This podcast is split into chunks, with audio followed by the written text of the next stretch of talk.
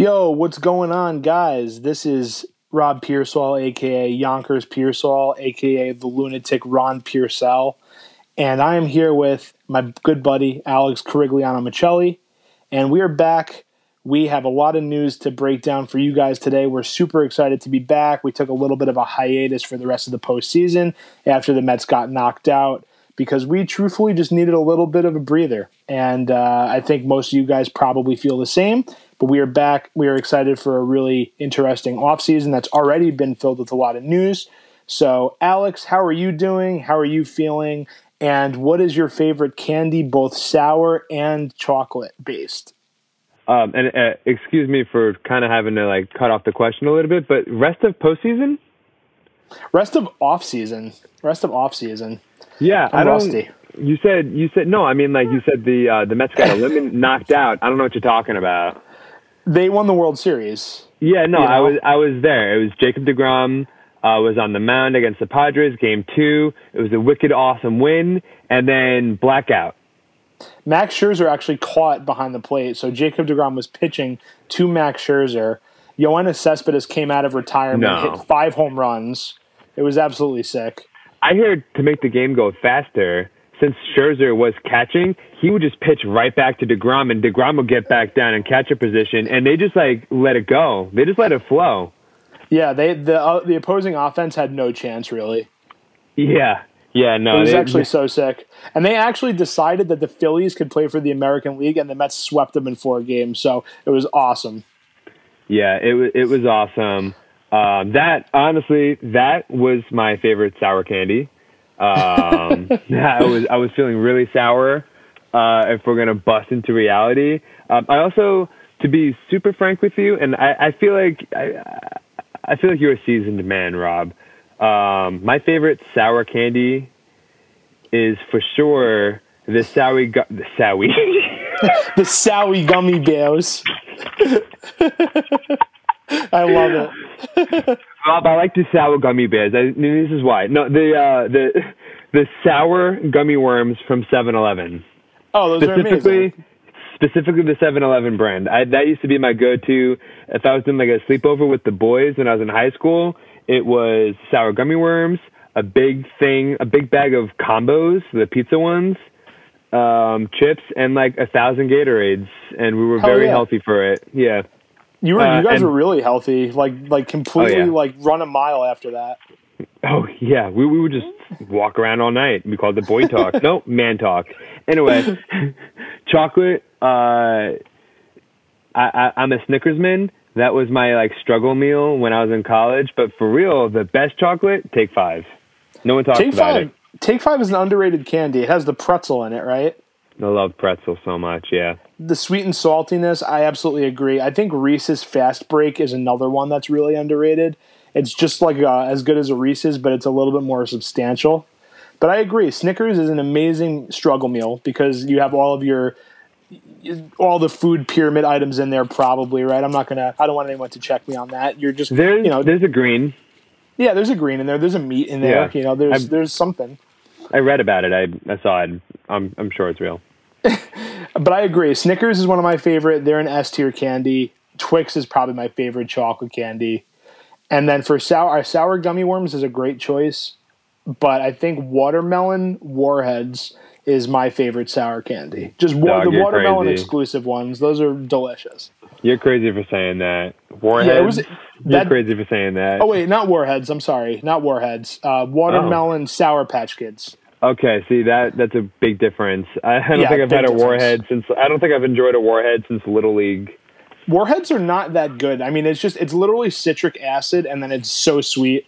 Uh, Sour Patch Kids are way better than Warheads. That's my tepid take of the day. Well, if you think about it, who wants to go to war? Yeah, I mean, who wants to have a head? Yeah, I wish I was dead. which is a which actually is a, an apropos segue into our next our next ta- our first talking point really which is as i'm sure everyone that's listening to this knows we all know unless you've been living under a rock you've heard that jacob deGrom is no longer a met which is a weird sentence to say because for a very long time and alex can attest to this uh, due to the group chats that we were in. I have been saying since like July when DeGrom came back that I fully believed that he was leaving this offseason. But when the when the offseason actually came around, there was a little bit of optimism in the media that we were that we were you know that everyone was reading that Jacob DeGrom and the Mets it kind of seemed like there might have been a reunion there. The Mets seemed a little confident that maybe DeGrom was going to come back. And I still believed in my heart that he was going to leave, but there was that glimmer of hope, that little sliver that hey, maybe maybe DeGrom's going to come back, maybe he actually does like playing here. And then when you get the notification that Jacob DeGrom is is leaving and he's going to Texas, Texas is a team that I think kind of from the beginning it wasn't a secret that they were interested, but to actually see it happen was very strange. I think that for Degrom to actually be gone was was a big shock to everyone, just because he's been in New York for such a long time, and so that was for me when that actually set in finally it was it was this this pain of like you know i, I kind of miss the guy now where were you when you found out and like how did you find out that DeGrom was leaving. What was it like? Take me through that for you. Okay. So I was at the movie theaters, which is great because I was also at the movies when the Mets pitched the no hitter. Um, same movie theater, um, except this time instead of finding out upon walking out, I found out during the movie because I just couldn't put the phone away because I, I needed to know like up to date news. So I had it on silent. I have it in front of me, and I'm watching the movie The Menu in theaters now. If anybody, uh, we are not sponsored by The Menu, but go see The Menu. It is a fantastic movie. I've heard it's great. It might be one of my favorites of the year. Um, and so anyway, I, am there. I'm sitting in the seat. I just open my phone and go. And my my beautiful wife is is very reactionary to like when I make sounds like that. So she's like, "What what is it? Love, what is it?" I'm just like, Jacob Degrom is signing with the Texas Rangers. She's like, what? Like, yeah, I, yeah, I, I can't, I can't look at this right now. I can't, I can't look at this right now. News, more news is trickling about like contact information. This is that. I'm just kind of like peeking up. I'm looking, watching the movie, enjoying it, peeking down at my phone, and then just like grimacing. Uh, but that's where I was. Uh, and you, you know, you know me. We've had these conversations. You used to, you know, you, since July, you were saying that Degrom is going to be chopping with Blooper uh, and signing with the Braves. And I just, I don't know. I'm, I'm very much an optimist, so I just really felt like, no, I really, I really feel like he's going to stay. But I definitely had that sinking feeling. Just, I don't know, something didn't seem right. And I guess now in hindsight, it, I mean, it must be because of the whole just how disconnected he seemed to be from like New York media and everything. Just like something, and I guess just like his long absence, um, he didn't seem like so essential to the team. He's he's almost like a like a mythological figure, and you and you saw that in the way people talked about him. Um, I have no idea if he actually kept close relationships and friendships with any of them. I'm sure I'm sure some people you know could tell us, but and you know you see them laughing in the dugout and you know you laugh with your coworkers at work too. Doesn't mean you hang out with them afterwards.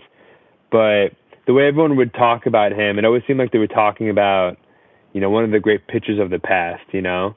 Um he was so revered by the people in his own dugout that you know like I mean even Stroman Stroman would always like rave about him and just everyone in the dugout. Um Scherzer was excited coming over and for some reason that makes it feel a little easier. Like I don't know, he, he only we only had 11 starts from him this year.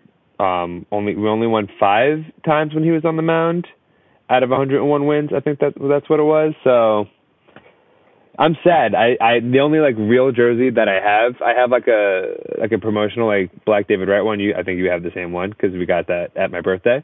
But uh, I have the one Jacob Degrom pinstripe jersey, and I'm like, well, and my uh, my father-in-law bought that for me like in secret. He didn't want uh, Caitlin to tell me, but he was like, oh, like how are you gonna be such a huge fan? You don't have a jersey, and he just figured like, well, if you're gonna get someone a jersey, like you're gonna get the best guy. Like that was his logic. And I still think that the Jacob Degrom jersey is something that maybe not in the short term, but in the long term, you'll be glad you had it because 10 years from now, 12 years from now, like that jersey is going to hold up. I mean, oh, yeah. I recently bought a Matt Harvey jersey that I saw on eBay. And I think that that's something that now that the dust has settled and he's been gone for many years, that jersey, he was such an important pitcher to me because when he came up, the Mets had nothing. He was really the first of that five aces, quote unquote, five aces to debut. So he gave the Mets fans a glimmer of hope. Every fifth day, we forget because DeGrom ended up being un- otherworldly, is the word I was looking for but Harvey was really it was Harvey Day every fifth day. That was that was the thing, you know. And then Degrom kind of came and he had his own separate kind of career. I think we tend to forget that they were in the same rotation at one point.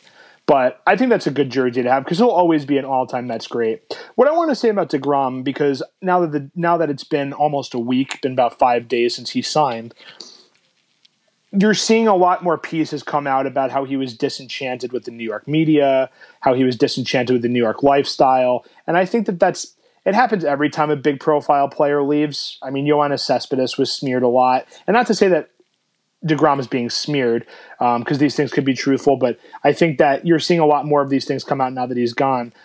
Uh, I'm going to play devil's advocate a little bit, maybe not devil's advocate, but I understand to a degree why he left um, the, you have to remember Degrom is from Deland, Florida, which is a very different place than New York. It, it's it's in my mind, I picture it as like a swamp kind of land. Like it's kind of like yeah, the boonies no of Florida. Yeah. I don't know if it's by Miami or Tampa or wherever it is, but I, I assume it's kind of like a woodsy, foresty kind of area, like kind of like the sticks. Um, and I think that at a point, Jacob DeGrom loved playing here, and maybe he even liked playing here this past year. But I think that re- David Lennon of Newsday wrote a really good piece about it where he kind of basically opined that maybe it had kind of just run its course from both sides. Jacob DeGrom did miss a full calendar year. He missed half of 2021 and half of 2022, and it pretty much lasted one calendar year back uh, to from his last start to his first start back. Um, so I think that in that time, when you have also a new ownership where a guy like Steve Cohen is bringing in a lot of his own guys, that someone like Jacob DeGrom might not like that because he's been in the farm system since 2010 or whatever year it was that he got drafted. So I think most people from the outside would say, well, the Wilpons are gone. They don't own the team anymore. That's great. But for someone like DeGrom, so much stuff might have changed around him that he didn't really feel connected to the organization anymore. Um, and you bring in a high profile pitcher like, pitcher like Max Scherzer, a shortstop like Francisco Lindor, and Jacob DeGrom missing all that time. It's kind of all these things that add up to the point where maybe he felt like he needed a fresh start and maybe he wanted to be somewhere where he wasn't really so magnified in the New York media um, I remember when Noah Syndergaard came back and he pitched for the Phillies uh, once he got acquired by the Phillies and he came back to New York for the first time. He had said to the media members that he was recovering from Tommy John surgery. He didn't feel like he had his best stuff. And he went to LA to kind of clear his mind a little bit. And in that clubhouse, it's way different. You don't have 12, 15, 20 members of the media. You have a couple. And there, I mean, truthfully, the big stories are Ohtani and Trout. So he was kind of able to kind of hang out in the background a little bit, which I think DeGrom will kind of be able to do in Texas. It's not going to be the same as it is in New York. So I'm very sad. I think that him being the last piece of that 2015 team and for him to leave that era, the, that era the, the book is closed on, that's like a, an era of my life that it feels like is closed a little bit now, too. So I think that's what made me sad about him leaving. But truthfully, it happens. I mean, it really. It, we've had stars leave before. We've had stars be traded. We've had stars retire, um, and you end up liking the group of players that play now. So you know, I think that's kind of where I'm at with Jacob Degrom. Yeah. I mean, you know, it's funny. I actually looked it up and because I had the same swampy, like, oh man, this guy is from the backwoods, I'm sure. And it looks like it's like, you know, maybe it's pretty close to Daytona uh, it looks like I'm looking at like a, a satellite view or like a, a, camera view. It looks like a like a college town. I'm getting like a, a Florida Philly type of vibes. Um, there's definitely like a lot of trees. Uh, well, I think but, I think yeah. Stetson is there. Like Stetson, Stetson's like right there. To, Yeah. So I guess Yeah. it is a college town. Um, but Uh, but it, I mean, even yeah, despite all that, like it's it's possible they had an inkling that he wasn't super excited about staying, and that might be part of the reason why they felt like they had to get Scherzer um, last year too. Like not just because of the the void in the rotation for the first half of the year, but making sure because there was no guarantee that we would get Verlander, so it was like Yeah. making sure that there's also someone at the front next year as well. Um, yeah, and you know the, the the the people leave right. Like I always read about like Olerud.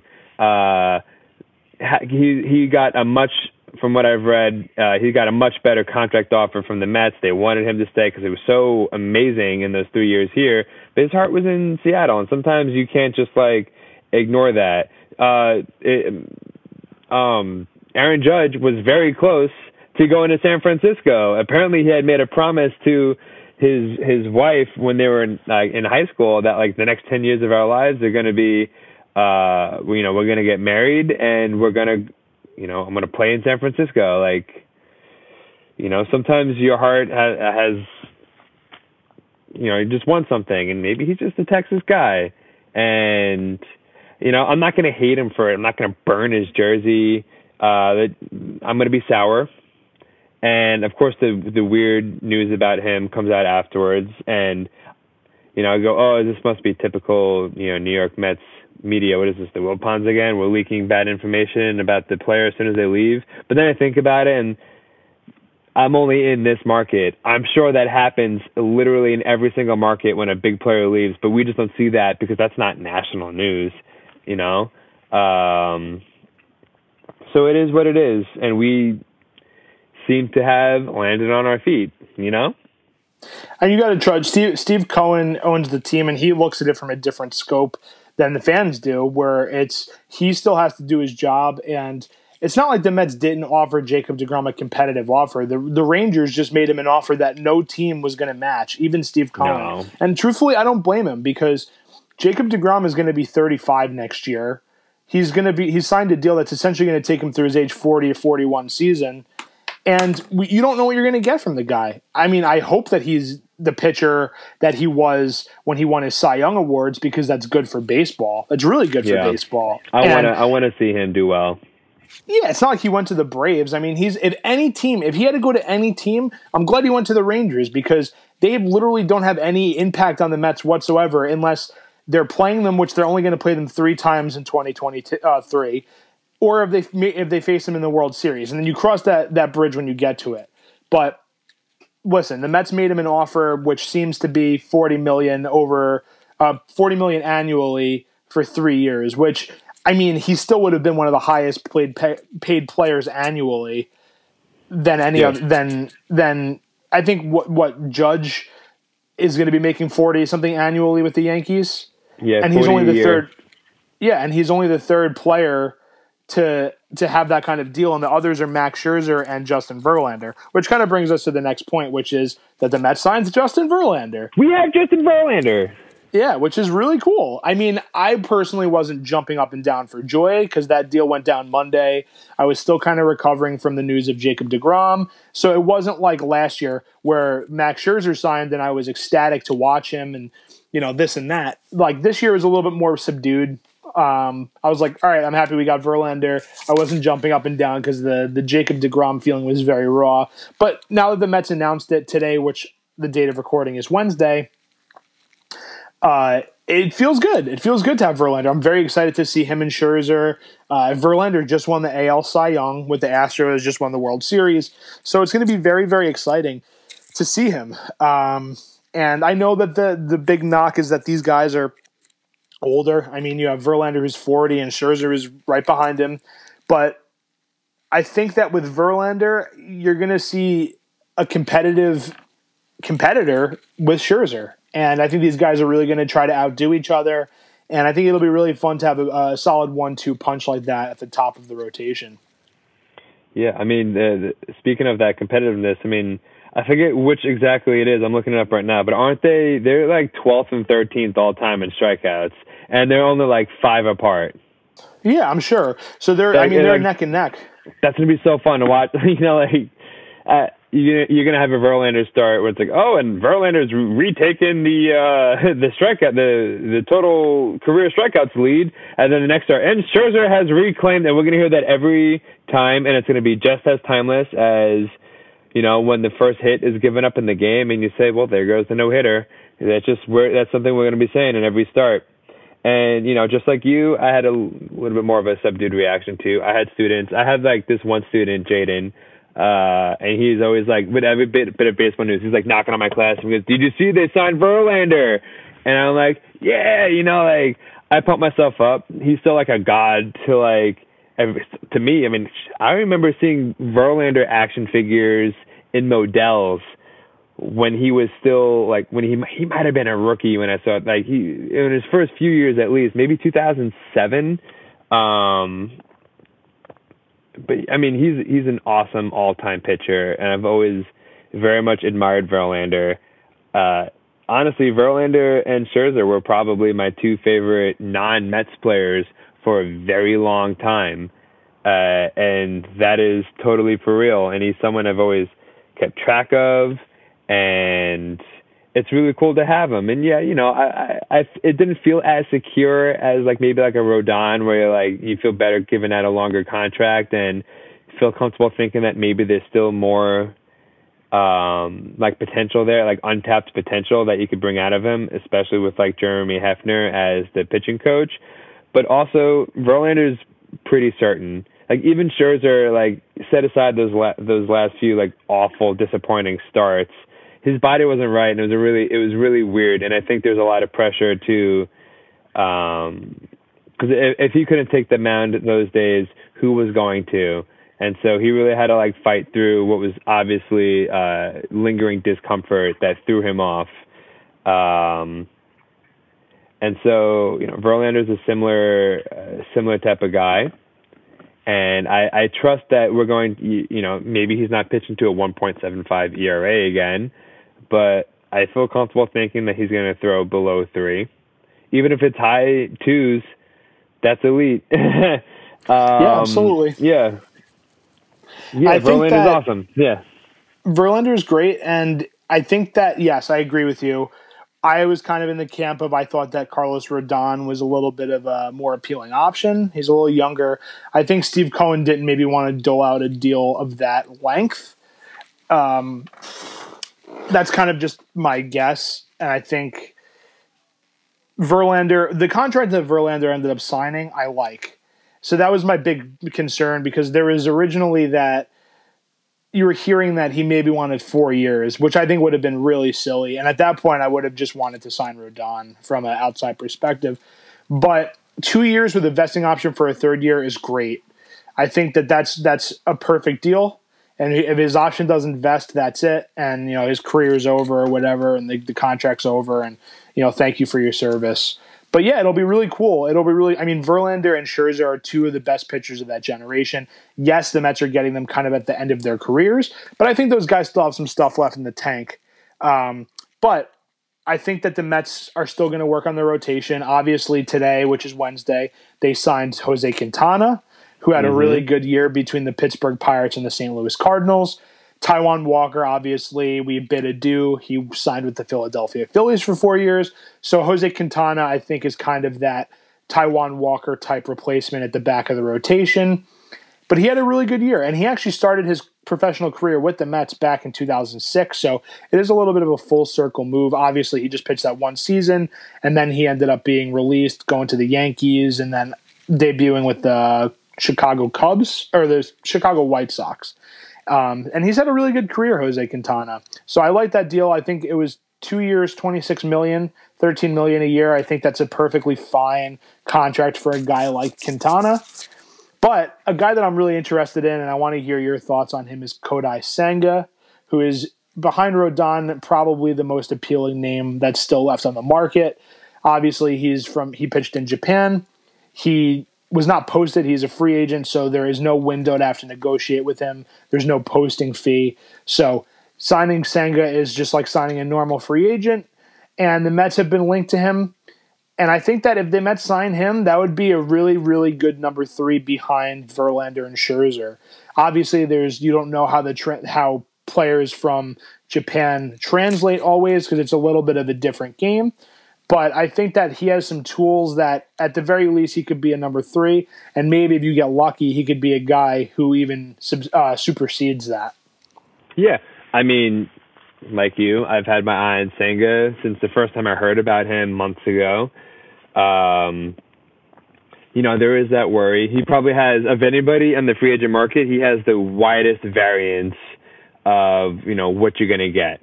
He could wind up being better than advertised, you know, at least really, really good, or he's one of those Japanese players who, um, you know, look really great in Japan and then they come over and it's just a different league and they kind of flame out.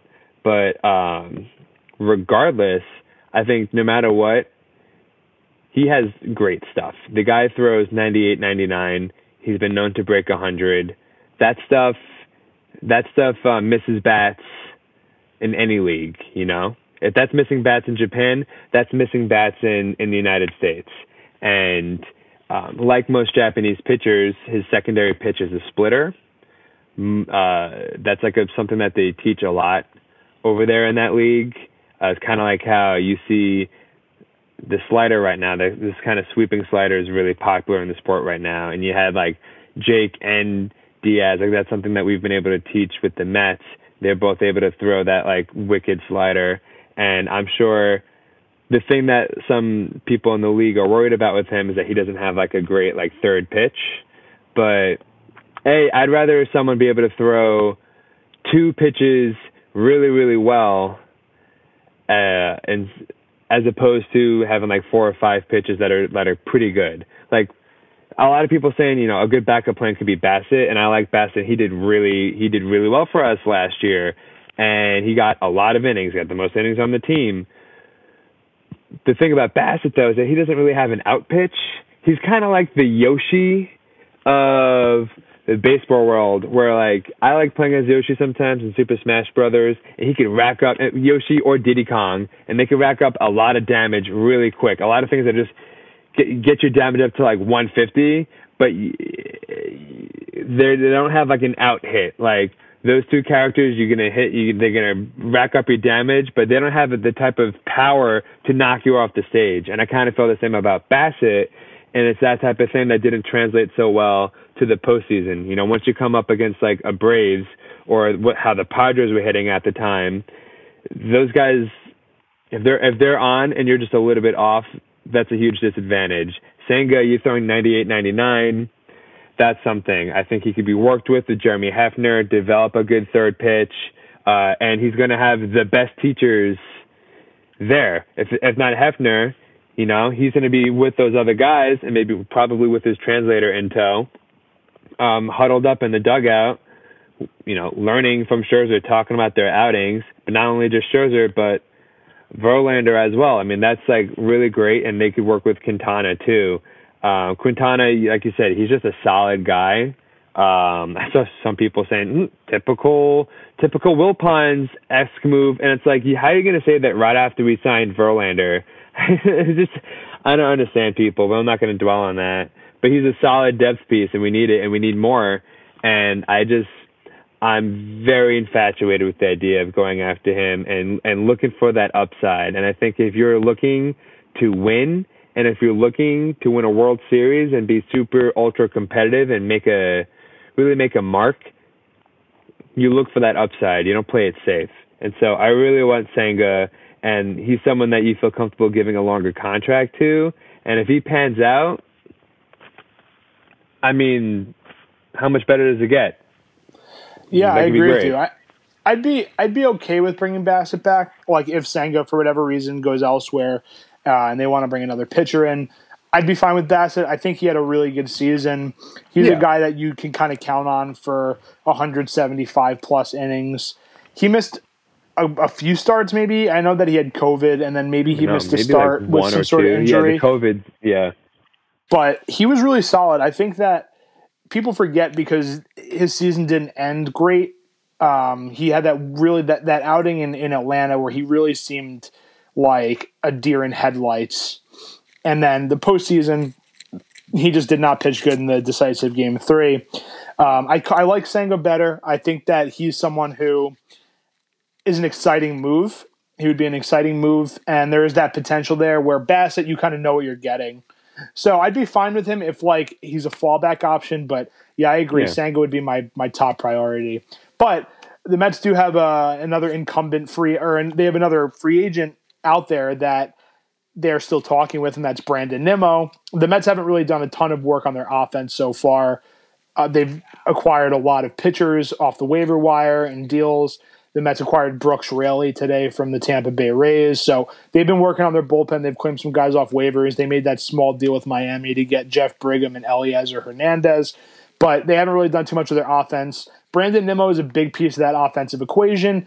Obviously, I think the Mets probably need to do a little bit more with their offense than just bringing Nimmo back. But I think that if they lose Nimmo, they're really losing a big part of that offense, and you're losing a guy that could be for a four or five wins above replacement player. So but the Mets are there is kind of some word out there that they could maybe end up with both Senga and Nimmo. Um, so, what are your thoughts on Nimmo? Do you want him back? And do you think the Mets will bring him back, or do you think that he is destined to go somewhere else? I love me some Nimmo. Nimmo, you know, if they re-sign Nimmo, he's a great candidate for captain. He really impressed me last year. You know, uh, it was his best complete season as in he played 150 games. Is the most we saw him out there. Uh, and he was always willing to get in front of the mic. I mean, how many interviews did we see with Nimmo? And he just takes accountability. Very likable guy. Uh, you know, Met fans, baseball guys just love the way he hustles and runs to first every time. Uh, I, I love Nimmo. And, and what's even more impressive is that in terms of like he had a great all around year, but there was like a lot of stretches where he wasn't like as good as he's been in the shorter seasons that he's played. Uh, like maybe he was a little bit more exposed or something. Or I know he was playing hurt a lot of the times, but he was still like out there and able to, you know, come around with a with a nice looking complete season. If we could, if money is not a thing, which right now it does not seem like it is, we are just a a, a kiss away just a breath away from 300 million right now, and so being that the bullpen is still not filled out yet, and there are those holes on offense, we're gonna move past that 300. We're gonna move past that 300. So uh, if it's not, if it's really not a problem, you know, you gotta go get Nimmo. But it does seem like they're very well prepared for a reality without Nimmo. Um, I've heard them talk about um, Marte moving to center, a whole bunch. There's possible other trade options out there if we have to replace him. Um, I love Nimmo, so like my heart says like go get him, and like the, the plan A should be you know F it, just go get him anyway. Um, that being said, if it, if they decide that um, they can't go get him, like like um, Eppler ha- has said that we are prepared, we are in a good place where if we don't have Nimmo, you could have either McNeil or Marte leading off. Um, and gosh, McNeil looked so good uh, once he got moved into the top four, whether he was leading off or batting third. Uh, and so there's a there's a lot of different lineups that we could play with in that top four, consisting of McNeil, uh, Marte, Lindor, and Alonso, which is probably the best way to go about it if you don't want to shake it up too much uh, from last year. Um, and I, I, it is interesting to think of what other options could be explored because that was, unlike Judge, who put in back to back fully healthy campaigns, Nimmo, that was his first full campaign. And not only that, uh, there were parts of his offense that he did lose. Like we all noticed that he wasn't really stealing any bases the last year, not until like towards the end of the season because when he steals, that's kind of when he tends to get hurt, like jamming his fingers or something. Uh, and so, I mean, is that that's obviously something that could still be worked with more. I don't think we've seen Nimmo's best offensive season yet. I I think there's power, there's more power that can be unlocked with him. Um, I I've and I think the reason why I'm kind of cool on him right now, like cooling off on him, is literally only because there was a solid like 18 hours where I thought Aaron Judge was going to the Giants. And in that reality, in my heart, I was like, oh, great. So that means the Yankees are going to sign Nimmo. I was like texting everybody. I'm like, 100% watch. They're going to sign. They'll they'll pivot to Nimmo so fast, and he's going to rip. You know, 325 foot home runs or whatever whatever um, length that is. 230 foot home runs to left field, countless. He's going to be Curtis Granderson. Watch. Um, Truthfully, so, uh, I think the Yankees. Yeah. I, I think the Yankees would have been better off doing that. I mean, really, like like I don't think that Judge contract. Obviously, the Yankees signed Aaron Judge today to a nine-year, three hundred sixty million dollar deal. So yeah, so Judge is back. He's going to be a Yankee for the rest of his career, which is cool. It's cool to see. I mean, I, I think I read that before Judge signed this deal, the last player, like the last like marquee free agent to go back to their respective team was Yoenis Cespedes when he, you know, 2015 going into 16. Um, and then huh. before that, it was like 2009 or something. Like, so players are, once they hit the free agent market these days, it, send, it tends to be that they're going elsewhere. Um, I mean, I guess Edwin Diaz, you could say, but like, I don't know what the, what the, what the, the parameters were for it, but you just blew you know, my mind I, I with that though. Yeah. Machado, yeah. Harper, um, Giancarlo Stanton was Turner. traded uh, Trea Turner, yeah, Lindor. If you look at it, like all those guys moved, huh? Yeah. So it doesn't happen that often, and I think it's cool too because Judge now. I mean, he's going to be the captain. He's going to be forever immortalized.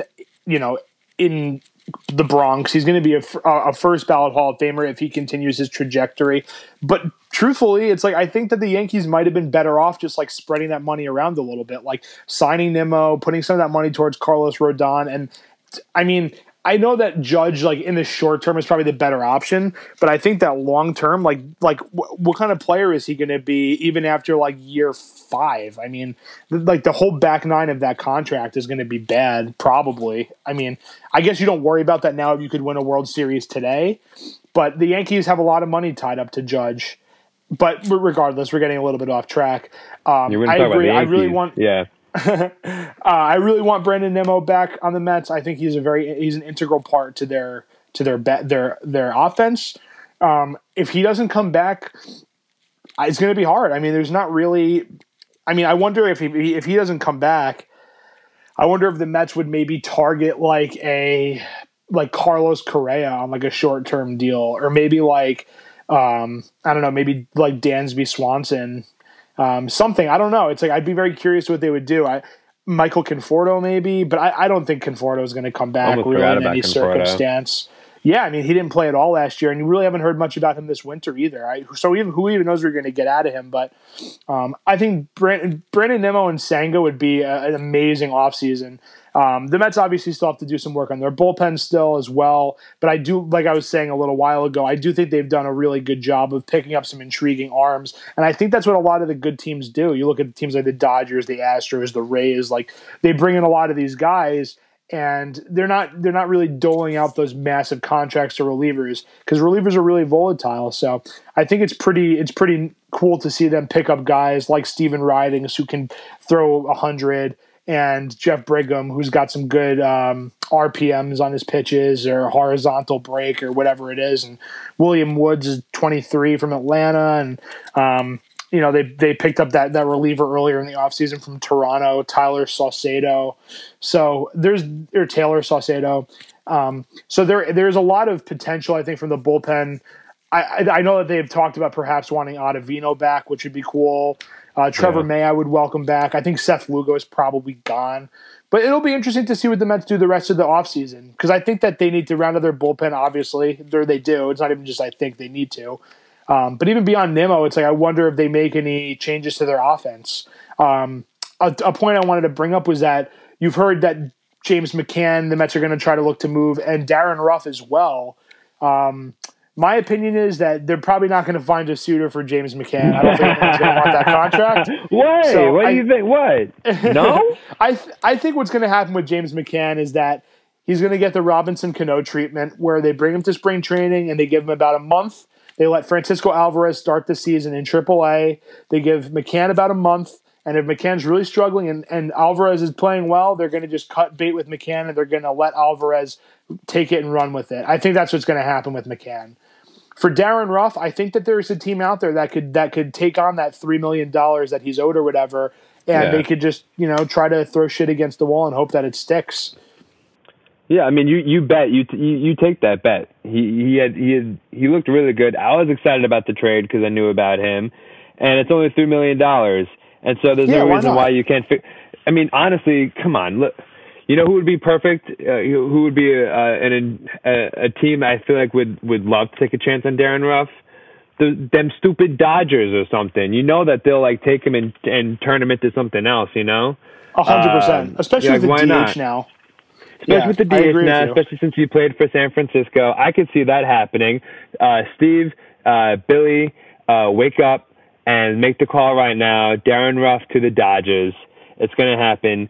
James McCann, my my lone pushback on, I think there still can be a market because just because offense for catchers is just not really there in the sport anymore. Like look at look at uh, Willson Contreras. I don't think people saw him getting five years, eighty-five million from the Cardinals, uh, but that's what he just got. And I thought that they were, they were an interesting um, trade chip. Although I never, you know, I figured they'd either go Contreras or look at Sean Murphy or or one of those guys in Toronto. But I'm wondering if maybe the White Sox, because Yasmani, they have it's the White Sox that have Yasmani Grandal, right? Yes, yes. So he's been like really hurt recently, and you know, um, James McCann had his best seasons in the with the White Sox. That was like his like breakout, you know, offensive year kind of.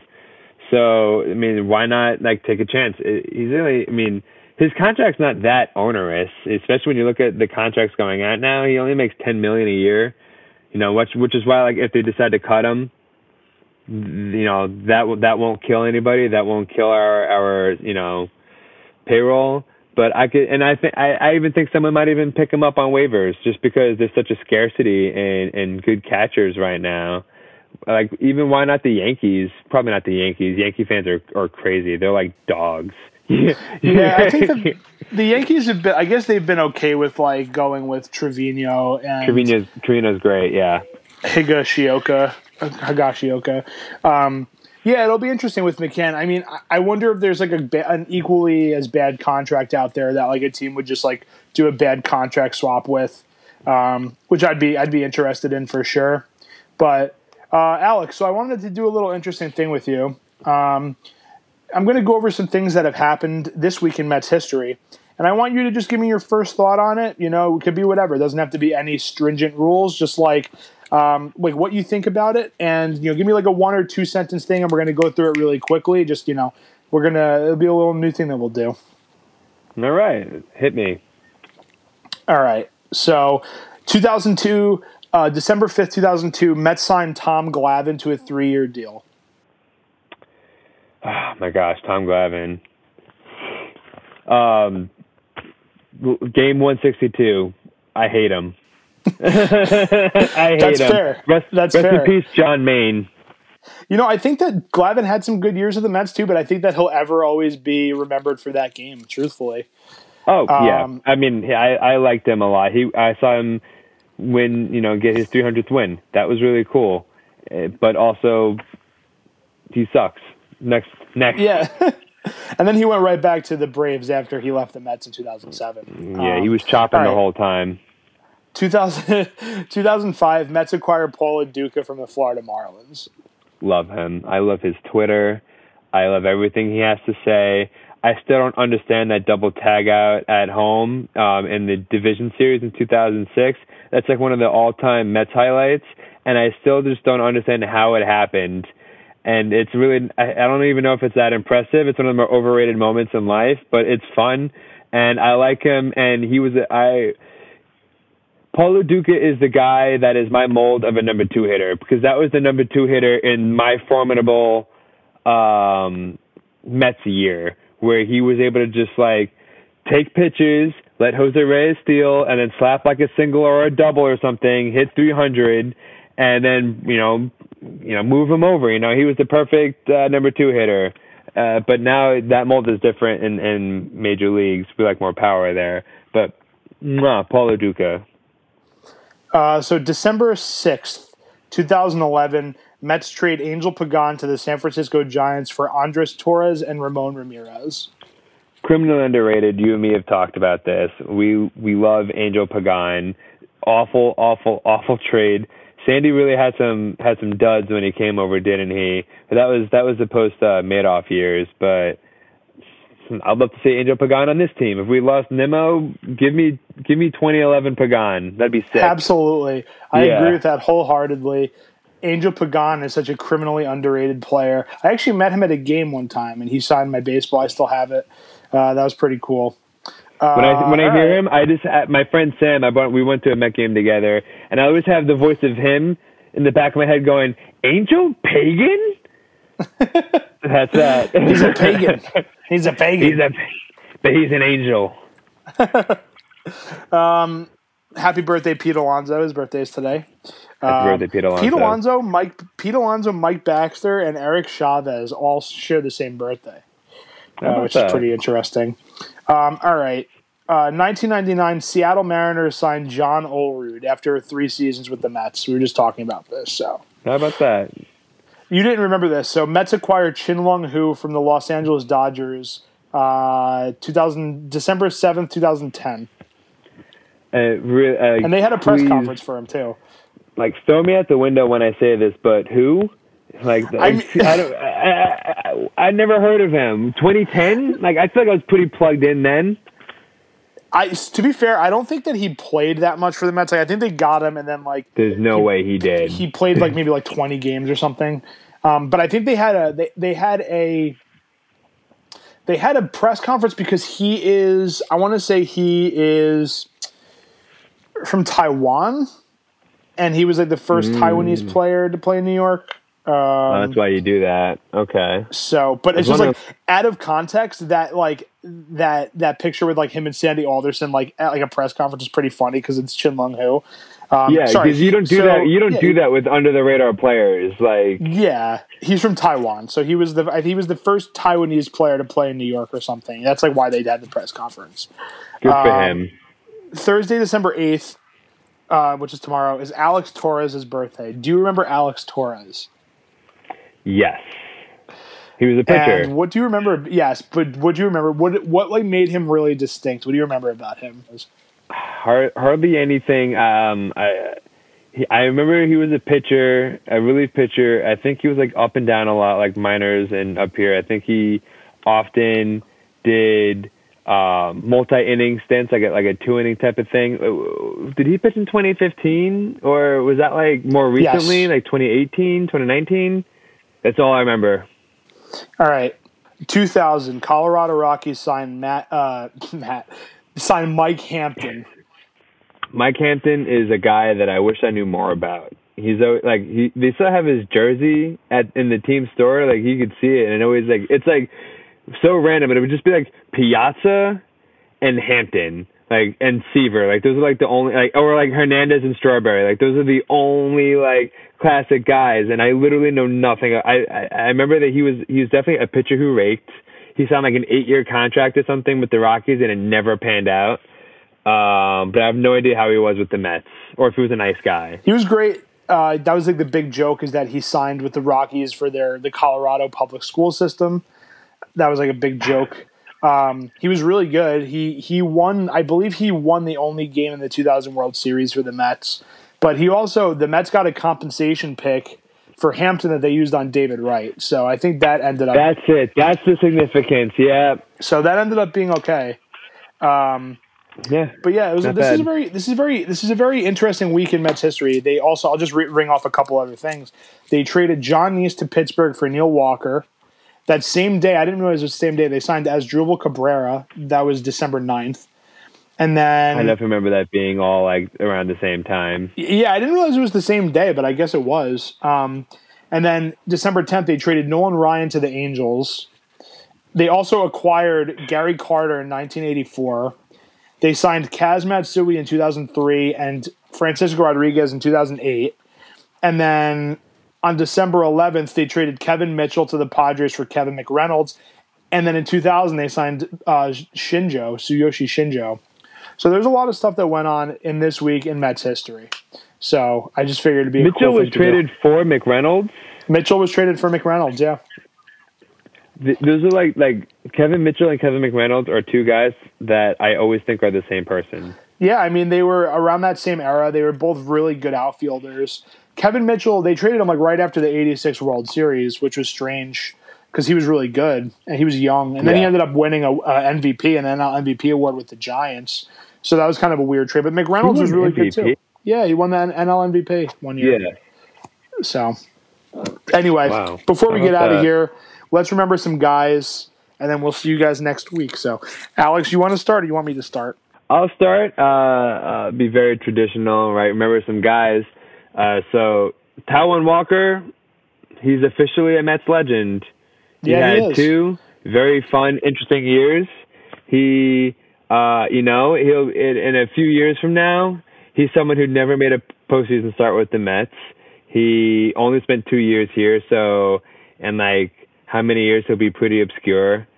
Uh, I liked him a lot. I never thought that they would resign him because I definitely expected this type of contract. Like there's enough there in like what he whatever he did in the first half of these seasons to show that there's there's a really good pitcher in him. There's an all-star type caliber pitcher in him that he just needs to be able to keep up for a full season.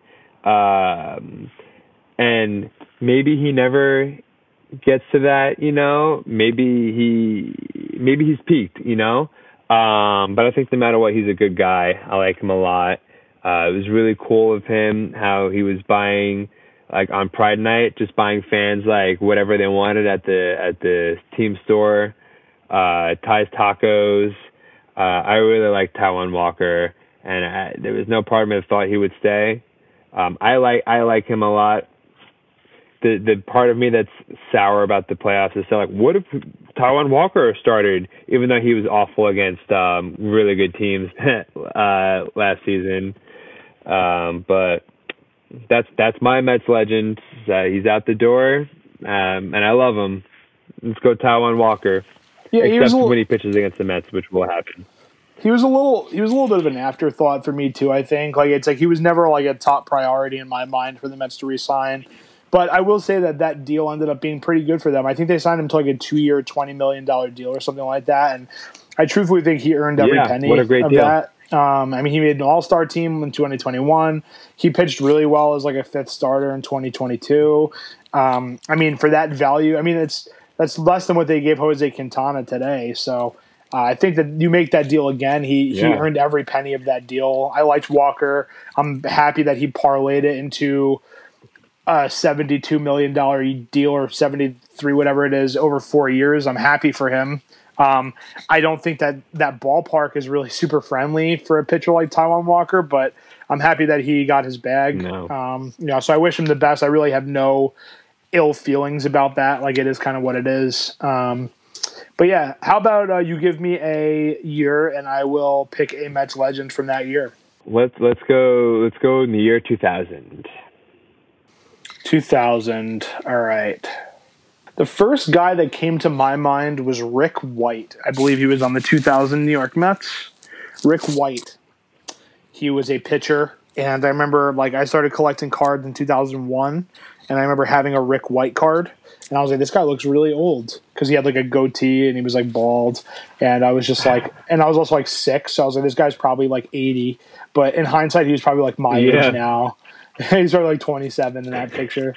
So, uh, yeah, Rick White is my legend. 2000 New York Mets. Know, let's go Rick White, Mets legend. Let's go, Rick White.